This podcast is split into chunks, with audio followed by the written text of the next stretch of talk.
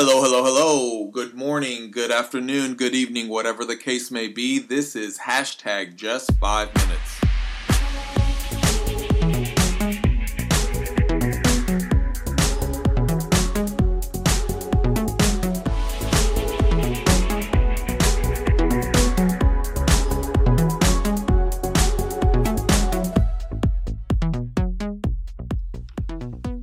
My name is Jesse, and this is hashtag just five minutes short daily encouragements from the Word of God. And today we're going to do four things together. We're going to read the Word, think about it, talk to God about it, and act on it. Okay, so I only talk about, share about verses that I come across, and something in me is like a record scratch, like, like bam and I think about the verse and it either challenges me or encourages me. This one right here, John 14 9, it made me laugh so uncomfortably because I knew what God was trying to say to me. So let's read John 14. I'm going to read 8 and 9. Uh, Philip said to him, said to Jesus, Lord, show us the Father that is all we need. Jesus answered, Philip, I have been with you for a long time, so you should know me. Anyone has, who has seen me has seen the Father, so why do you say, Show us the Father? Okay, so let me explain. God has been good to me. I know he is real. I have been through some darkness, some of some of it consequences of stupid choices I've made, and some of it out of my control. I grew up in church. I was always very involved, and I have always struggled with the show me one more thing, God, then I'll do whatever you're asking me to do.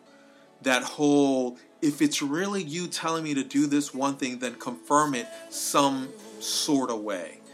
And God had to break me from that because it became a crutch, it became an excuse, uh, it became a way of stalling, and it wasn't really feeding or growing my faith. I learned through a long process to first know the difference between the voice of Jesse thinking I need to do something and the Holy Spirit's impression on my heart to go do something. It was a way to work on my quick obedience. It strengthened my faith. It grew me closer to God because each time I was obedient without having the whole, well, show me if it's really you, God, then it meant I was becoming familiar with His voice, with His leading.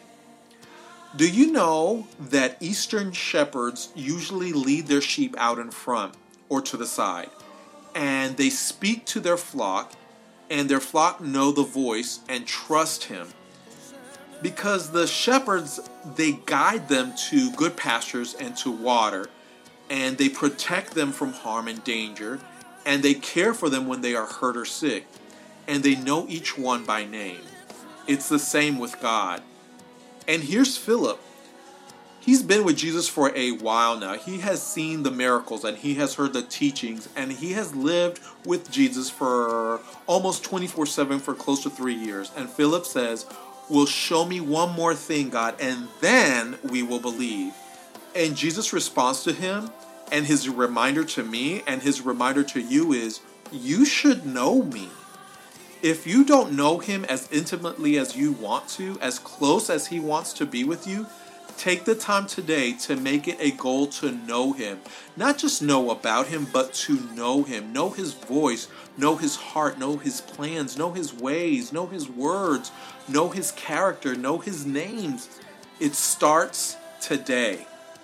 What are ways we can get to know him better? It's the four things that we do every devotional Number one, read His Word. Read what is comfortable for you, what you can digest. Don't just read chapters upon chapters just to say you read a chapter, but you can't retain anything, much less apply anything. Read a verse, a section, then think about it. That's number two. It's called meditating. And it's not some Eastern religious mumbo jumbo. The Bible actually tells us to meditate on the Word day and night. So think about it. How does it apply to you? What is it what is God trying to say? How is it challenging you or encouraging you? Then talk to God about it. That's number 3, aka prayer. And that's a dialogue, meaning you just don't list things you want or need and leave, but you have a conversation with God. You ask questions, you speak your heart, and you're also silent to allow the Holy Spirit to speak back. And finally, number four, you act on His Word. You either share what you've read or apply it to your life or obey whatever you feel God is telling you to do. Those four things daily will help you get to know Him better. Let us pray. Father God, thank you for making a way for us to get to know you. You are not a God that wants to be worshiped from afar, but you want us to come into your throne room with boldness and confidence. Help us to get to know you. In Jesus' name we pray. Amen. You can look me up on social media like Twitter and Instagram with the handle at hashtag JFM. That's the word hashtag spelled out, then the letters JFM. And I just ask you to leave a comment or review. And now, go have a great day.